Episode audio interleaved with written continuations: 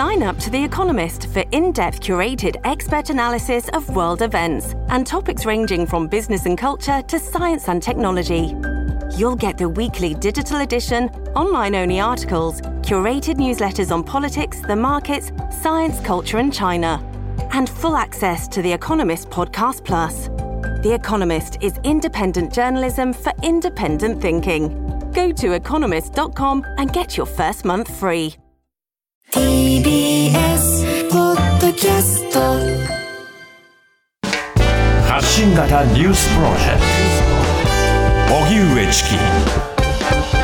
セッションではここで日替わりコメンテーターの登場です。今日の担当はタレント、エッセイスト、国際薬膳師の浅木邦子さんです。こんばんは、浅木邦子です。よろしくお願いいたします。よろしくお願いします浅木さん、手振っちゃった。いやー、はじめまして。そうなんですよね。はじめましてはじめましてなんです。あのとっ、ても可愛らしいお声は、あの、よく耳にしていたんですけれども。なんということでしょう。ね、あの、セッションには何度もこう出演されていると思いますし、選挙特番でも実はすれ違ってはいるんですけれども、時間帯が微妙にそうなんですよ、こう違っていて、なかなか直接ね、ご挨拶する時間が、あことがこう叶わなかったんですけど、はい今日は改めてありがとうございます。お願いします。では改めて浅木さんのプロフィール紹介させていただきます。浅木邦子さんはもう皆さんご存知ですけれどもね、1962年東京都のお生まれで CM 出演、俳優業、歌手としても活動後、司会やキャスターなどでもう大活躍。現在は国際薬膳師の資格を取得なさって様々な薬膳料理を YouTube や SNS などで発信していらっしゃいます。うん、あの浅木さん実はですね今年の4月に通信制の大学放送大学に入学をされて、で前期課程で受講した全4科目がなんとすべてピッカピカの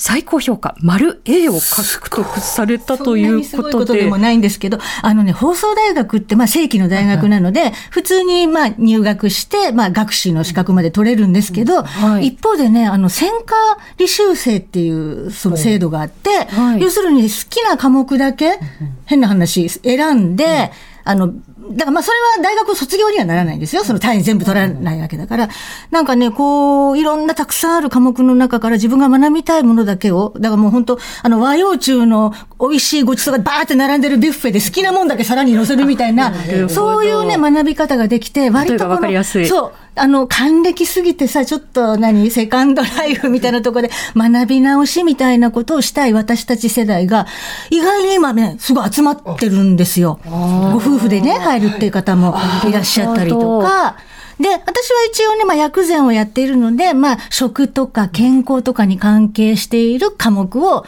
まあ、集中的に取ってて、で、まあ、好きな科目で、科目数もまあ4つだから、まあ、それはさ、それだけ勉強すれば、まあまあいいお点は取れたんだけど。いやでもなかなかこの金ピカの成績を取るっていうことはいねやいやいや。並大抵のことではないんではないかと思いますけれど。本当に面白くって、好きなものだけ学ぶという、このわがまま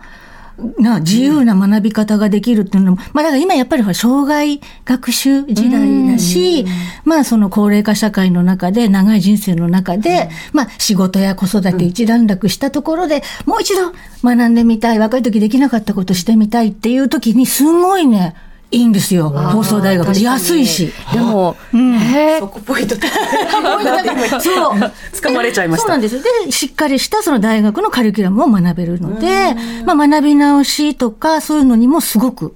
おすすめよ。へーでもやっぱりいろんな講座があって面白いよ。ビュッフェのその、こう、どのメニューをこう選ぼうかなっていう、こう、ワクワク感が学びになるっていうふうにこう考えると、確かに学ぶの、学ぶモチベーションというのは、はいぐっと上がりそうですよで、ね。あの、まあ、学部生として入ると、まあ、コースがあるわけですよね。いろんなコースが、まあ、福祉のコースとかの、まあ、どっちかと医療系のコースとかあるんですけど、あの、専科履修の場合は、そのコースまたげるから、まさに本当に和洋中の、ね、壁を越えて、もう、縦横無尽にいろんなものをチョイスして、自分でカリキュラムを組めるので、すごいおすすめです。いやーそんなこう、学びを深めた薬膳のお話もまた後ほど伺っていきたいと思うんですけれども、まずは一緒にニュースを掘り下げていきたいと思います。森山文部科学大臣は今日記者会見で高額献金被害の訴えが相次ぐ旧統一教会現在の世界平和統一家庭連合の解散命令を請求すると正式表明しました明日13日にも東京地裁に請求します。また、岸田総理は先ほど記者団の取材に応じ、解散命令の請求について、客観的な事実もに基づき、厳正に判断したと述べました。パレスチナ自治区ガザを実効支配するイスラム組織ハマスの攻撃とイスラエルによる攻撃の応酬で双方の犠牲者が2400人を超えました。一方、アメリカブリンケン国務長官が12日、イスラエルに向けて出発。ネタニヤフ首相と会談する見通しです。インターネットの匿名ブログで名指しされた上、差別的な書き込みをされたとして、在日コリアン3世の女性が書き込んだ男性に対し、賠償を求めた裁判で、横浜地裁川崎支部は今日、投稿が差別的で違法であると認め、男性に対し賠償を命じる判決を下しました。性同一性障害と診断されたトランスジェンダーの人が手術を受けなくても戸籍上の性別を変更できるよう求めた申し立てについて、静岡家庭裁判所浜松支部は、手術が必要とする現在の規定は憲法違反で無効だとの判断を示しました。そして、手術なしに戸籍上の性別を女性から男性に変更することを認めました。おしまいに昨日、将棋の王座戦で永瀬拓也前王座を破り、史上初めて史上の将棋の八大タイトルすべてを独占した藤井聡太八冠が一夜明けた今朝、京都市内で会見を行い、まだまだ実感が湧かないが嬉しいと喜びを語りました。また今回の王座戦については、八冠に挑戦できたのは貴重な機会。第3局と4局は苦しい将棋で逆のスコアでもおかしくなかった。幸運だったと振り返りました。ニュースは以上です。はい。朝木さん何か気になるニュースはありましたか？そうですね。あの、解散命令、旧統一教会の解散命令の請求があ明日にもあの地裁に出されるということで、あようやくここまで来たんだなって思うと同時に、まあ、それにしても、あの、政治家の皆様方との、そのいろいろなご関係についての清算というか、えーは、の話はどこに行っちゃったのかなっていう感じがしていて、そうなんですよね。どこに行っちゃったんですか？どこに行っちゃったんですよね。もう捜索願い出したいぐらいですけどね、そこに。う。ん、もし、まあ、これおそらくは多分、その、まあ、満を持して請求出してるだろうから、あの、解散命令が出るんだろうと思うんですけど、そのまあ、もちろん最後まで最高裁まで戦うってことになるか、どれぐらい時間かかるかわからないですが、なんか、そこにみんなが集中して、その政治にどのような具体的影響を与えていたかっていう検証は、なんとなくぼやっとうやむやになっていくのかいな、ということはちょっと思いますね。そうですね。まあ、例えばその自民党にしても、まあ、自分たちでこう、セルフチェックといいますか、本当にチェックできているのかということはまた別にしても、なんかこう、ちょっと点検しましたよ、以上っていう形で、まあ、アリバイ作りのようなことはこうしていましたけれども、票の差配どうだったんですか？だったり、国会議員だけではなくて、じゃあ、こう、地方議員はどうなんですか？だったり、まだまだ山積みの、宙吊りのこう、課題ってたくさんありますよそれとね。そのまあ、例えばそれこそ選挙にどれぐらい直接的にね、関わったかっていうこともありますし、あと政策、特にその子ども家庭庁とかさ、そういう方面の様々なその、私たちの家庭の中にも介入しかねないような政策の内容について、どれぐらい影響を受けていたんだろうかっていう疑疑惑というか疑問は、今のところまだ解消されていないなという。で、これからはそういう影響本当にないと言えるのかっていうのも、ね、仮に、あの、宗教法人として解散したとしても、宗教団体としては存在するわけだから。そうですね。任意団体としては継続可能ですからね。そうです。だから今後のそういうつながりっていうのはどうなっていくんだろうなっていうのも、まだ今後の関心としてはずっと持ってないといけないなと思いました。うんまたその、まあ、政治とこう宗教のこう関係ということだけではなくて、いわゆる宗教2世のこう方々のこう声ですよね。で、まあ、これまでなかなかこう光が当たってこなかった、声を上げてもこう届いてこなかったという方がこうたくさん、まあ、この1年をこう通して、ようやくここで届くかもしれないということで、被害をこう訴えてきたわけですけれども、じゃあそうした、まあ、宗教的虐待をどんなふうに位置づけて、どんなふうにこう法改正をしていくのかという点が、まだまだ今後のこう課題としてもありそうですよね。さあ、あの、この課題、まだまだこう、課題点がこそう山積みということで政治、それから子どもたちの支援をどうするのかという点にも踏まえて、えー私たちも、はいまあ、取材を続け、そして発信を続けていきたいと思います。えーこの後は浅木さんが今一番気になっているトピックを紹介するフロントラインセッションです。TBS Radio 荻上チキここからはフロントラインセッション。日替わりコメンテーターに今一番気になるトピックスについてお話しいただきます。今日はタレント、エッセイスト、国際薬膳師の浅木邦子さんです。TBS ラジオでは今週月曜日から15日日曜日までの1週間、各番組で女性の健康課題と向き合うキャンペーン、フェムテックフェムケアウィークを実施しております。ピンクリボン月間でもあり、国際ガールズデー、世界メノポーズデー、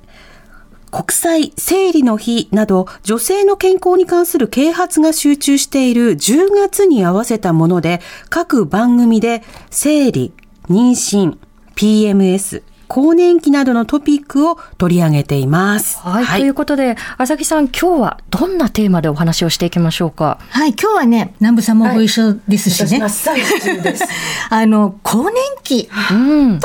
と薬膳ということでお話ししてみようかなと。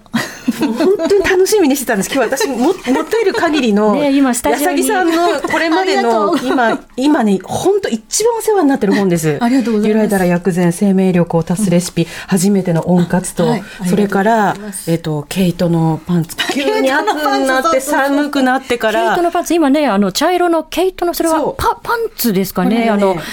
胴体までしっかりね、こう。お腹までいっぱいお腹まで。本当だ。結構大きめのゆるっとしたこううんそうそうそうパンツが今、南部さんの手元にありますけれど。浅木さんにいただいたんですよ。あそう私がね、プロデュースしたんですよ。ですよねとてもいい、あの、ウールを使っていて、はいそれでもう、なんで胃の部分までしっかり温めるという、まあ、更年期の人には特におすすめの。いや、いい感じに馴染んでる感じ。で、くたっとして て。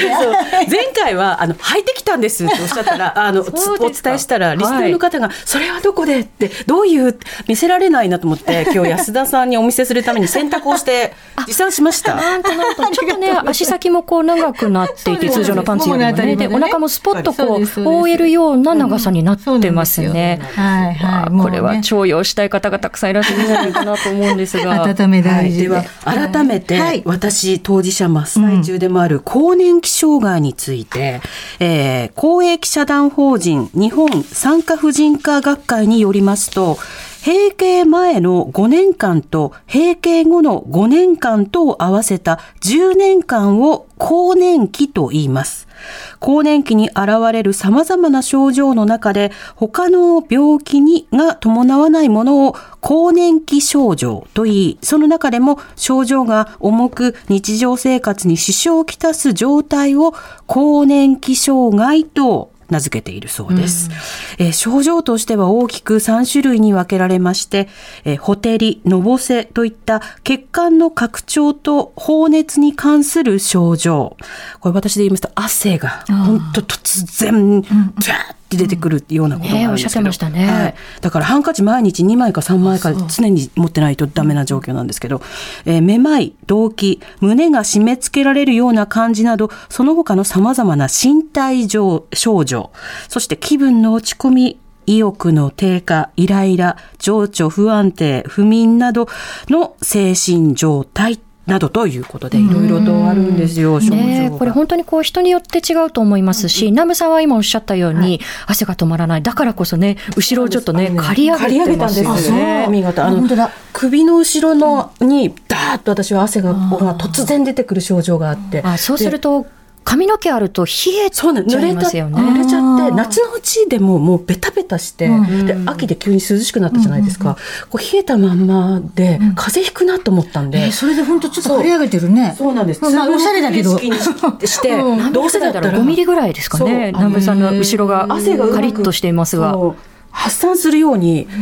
そう刈り上げてしまえと思って、そしたらずいぶん楽になりました。汗拭くのも。ねえ汗だったり冷えだったりこういろんな症状あると思うんですけれど浅木さんご自身はどうでしたか、どんな症状が、実はね、私、あの、ちょうどまあ50代、50大体50前後なんですよね。あの、なんだけど、私ちょうどその時に乳がんやったんですよ。それで乳がんでホルモン治療っていうのがあって、これは何かっていうと、その女性ホルモンの働きが、まあ乳がんの再発のリスクを高めるということで、まあ女性ホルモンの働きを抑制する薬を飲むんですね。で変な話、治療が始まる、50歳の誕生日の時に手術したんだけど、その後に飲み始めて、もうだから今日から更年期に入るぞみたいな、もうなんか、なんていうの？いつの間にかじゃなくて、もう今日からパッキリ。入るぞみたいな感じだったんですよ。で、あともう一つ、私はそれ以前に、私自身はちょっとあの非常に生理の症状がすごく辛くて、痛みとかがあったから、私の中でとはいえ、まあ更年期に入るけど、閉経するっていうことも楽になる。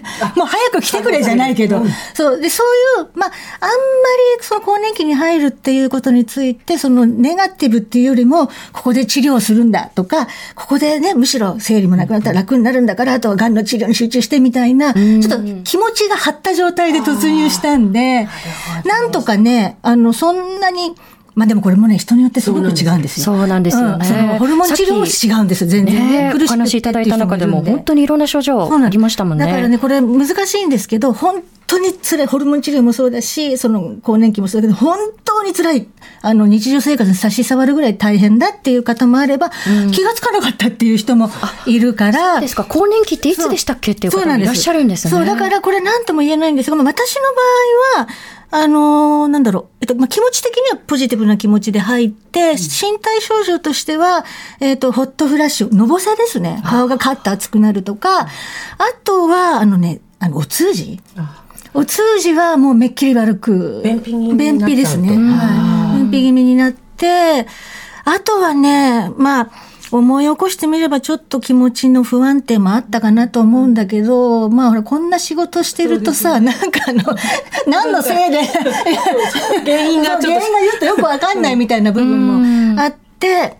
うん、でもそうですね。まあ治療が終わると同時に、その、まあ5年間の治療が終わると同時に、更年期症状もまあ収まったみたいな感じでしたかね。まあでもその頃から薬膳の勉強とかも始めて、一応その生活環境、食生活を整えるってこともまあ同時には始めてました。なるほど。うん私、実は全くこう詳しくないこう分野でして、そもそものところから伺ってもいいですか、はいはいはいはい薬膳とは何かというところから伺ってもいいですか、はい、あのね、薬膳っていうのは、一言で言ってしまうと、いわゆる伝統的な東洋医学の考え方に基づいたご飯の食べ方なんですね。で、まあ、東洋医学っていう言い方をするけども、昔は東洋も西洋もね、と医学は東洋伝統医学だったんですよ、どこでもね。はいだけど西洋医学ってものが、あの、まあ、近代になって花開いたので、まあ、それと区別して、まあ、いわゆる伝統的なよ養生のことを東洋医学って言って、まあ、漢方とか、それから鍼灸とか、で、そこの中に食用上として薬膳っていうのがあって、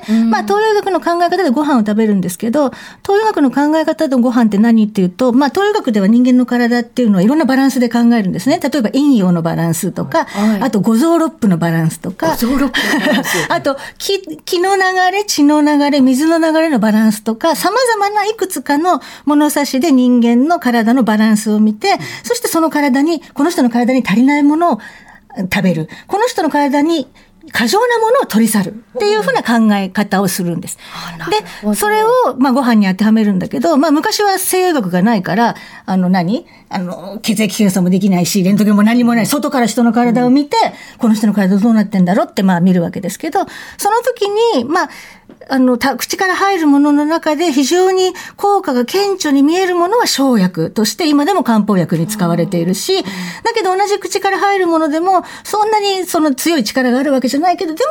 食事、ああの食物には一つ一つ固有の力があるよという考え方で、まあ例えば変な話、貧血の人にはレバーを食べさせましょうみたいないことの積み重なったのが薬膳。なるほど。だから、一人一人食べるものが実は違うんですよ。一人一人の体が違うから。タイプが違うタイプが違うから。ほどだから、生学と違うのは、生学の場合は、まあ、エビデンスに基づいて、あの、大きく言って、例えば女性は1日塩分何グラムとか、カロリーカロリー何何カロリーとかってありますけど、はい薬膳の場合は、この人、の体に必要なものは何だろう？個々人の。で個々人。はい。例えば、さっきその、更年期の症状で大きくいろいろある中で、はい。よくあるのはホテルのぼせ、それから今言ってた発汗、はい。ってあるでしょ、そうです。はい。でも例えばじゃあ、同じように更年期で私発汗ですっていう人が2人いたとしても、その東洋学的に考えると、なぜこの人が発汗するのか、例えば一日中に不意に発汗するのか、それとも寝ている間に寝汗をよくかく発汗なのか、その発汗のタイプによって、その人の体質の違いを見極めて、で、何を食べるか、あるいはまあ、場合によってはどういう漢方薬を飲むかが変わってくる。で、これを同病一致って言うんですけど、同じ症状でも対応は変わるよっていうのが、まあ今ベラベラ喋りましたけど、っていうことなんですよ。なんか私のこう乏しい知識なんかで言うと、例えば私キュウリがすっごい好きなんですね。こう家族にこうキリギリスってこう呼ばれるぐらい すっごいキュウリが好きなんですけれども、なんか少しこう薬膳をこうかじった私のこうパートナーなんかはキュウリっていうのはこう体をこう冷やす効果があって、そんなにこう急いでキュウリを食べたら体冷えすぎるよなんていうことをよく言われるんですけれど、今のお話ですと、なんかそんな単純な話ではなくて、その人のじゃあホテルはどこからやってくるんだろうとか、そうですね。もっと多角的に見ていくんですね。だから、まあ、あの、本当に更年期の症状でやっぱり相当きついなっていう場合には、まず、なんと言っても、あの、他にね、その、甲状腺機能障害だとか、うつとかそういうのがないかどうかをきちんと診察を受けて、まず病気じゃない。だけど不調であるってなったところで、まあ、それでも辛いなっていう場合には、例えば漢方薬局なんかで自分の症って言うんですけど、自分がどういう東洋学的に見てどういう体質かってことを聞いて、あの、どういう、あの、お薬が合うかってことを聞くと、じゃあそのお薬と似た形の同じ分類の食材を使ってご飯を食べようとかっていうこともできるんですよね。なるほど。あの、ちなみにですね、まあ、更年期というふうにこう一口に言っても、先ほど来こうお話をしているように、いろんな症状があって人によってもこう様々だと思うんですが、例えば、おすすめのこう薬膳レシピなんかをこう挙げるとすると、どんなものがありますか、まあ、レシピっていうよりも、こんな食材がおすすめよっていうのがあるんですけど、あのね、まずそもそもね、南村さんがメモを取り出してこの年になってくる、まあ、こう、あの、なんて言うんでしょう、いいわゆる、その、まあ、基本的にもう生命力が、まあ、老老化に向かっているということで、えっ、と、その基本的な生命力をまず土台を支えるようなものを食べた方がいいんですけど、そういうのはね、例えば、山芋とか、それからエビとか、うん、エビ？食べたくなるんですよ。うんこういうのをしっかり食べる。それから、で、こういうのはね、あの、どちらかというと、その、陽の木って言うんですけど、まあ、陰陽の陽ね陰陽の陽です。陰陽の陽を簡単に説明すると、陽っていうのは、まあ、え、え、あの、アクセル。陰っていうのはブレーキ。これ両方がうまく。うんうん。で、要するに自分を励まして、アクセル踏んでいく食材が、まあ、エビとか、それから、くるみとか、ナマコとか、生子もいいですね。なあと山芋系のものとか、はこういったもの。で、逆にブレーキの役割、これはその体の潤いにも関わるんですけど、そういうのはその、あの、魚介類ね。ホタテとか、牡蠣とか、なんかいかにもみずみずしいじゃない、ね、あとすっぽんとか。豆腐はずっとあ、豆腐もいいです。豆腐とか、そういうようなもの。この陰陽の両方を支えるものをバランスよく食べる。のがまずベースにあって、その上で、例えば更年期の中でもイライラとか、うつうつ？要するに精神、メンタル系が結構あるよっていう人は、おすすめはまず一つは柑橘類。ああ、みかんとみかかレモンとか。レモンとか、そういったもはいのを、まあ、あの、お食事に取り入れるのもいいし、あの、お茶なんかにね、あの、入れてもいいし、そう、香り、とにかく香り。あと、ジャスミンティーとかもいいし、あと、ローズティーとかあもいいですね。この香り系。うん、書きたくなるんですよで、ね。その時に、温かいお茶にして、ああるいは温かい汁物にして、で、あの、なんだろう、香りを思いっきり吸って、気持ちを落ち着かせるような、あその、ひととき、その食べ方、リラックスもしながら、あとはね、その、例えば三つ葉とか、ミントとかパクチー、バジルみたいなものもいいですね。薬味なんかも、そのちょこっと、格好だけ添えるんじゃなくて、割りかしざっくりざっくり、ドーンと。行って、そのメンタルはとにかく気を動かすって言うんですけど、香りの力を使う。っていうの。だから例えば変な話、お風呂にゆず湯じゃないけどレモンを浮かべても、それもいいし。ああ、ちょっと日常のちょっとしたそう、そういうとこにに、そういうとこに入れていくっていうのが、まあ、その気持ちの方ですね。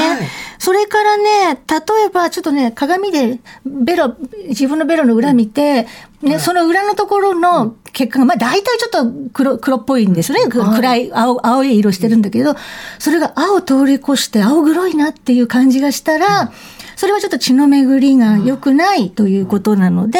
そういう時にはターメリックとか、サフランとか、あと黒酢。とか、うん。あと、時々飲みますね。あとね、あの、紅花とか、よもぎとか。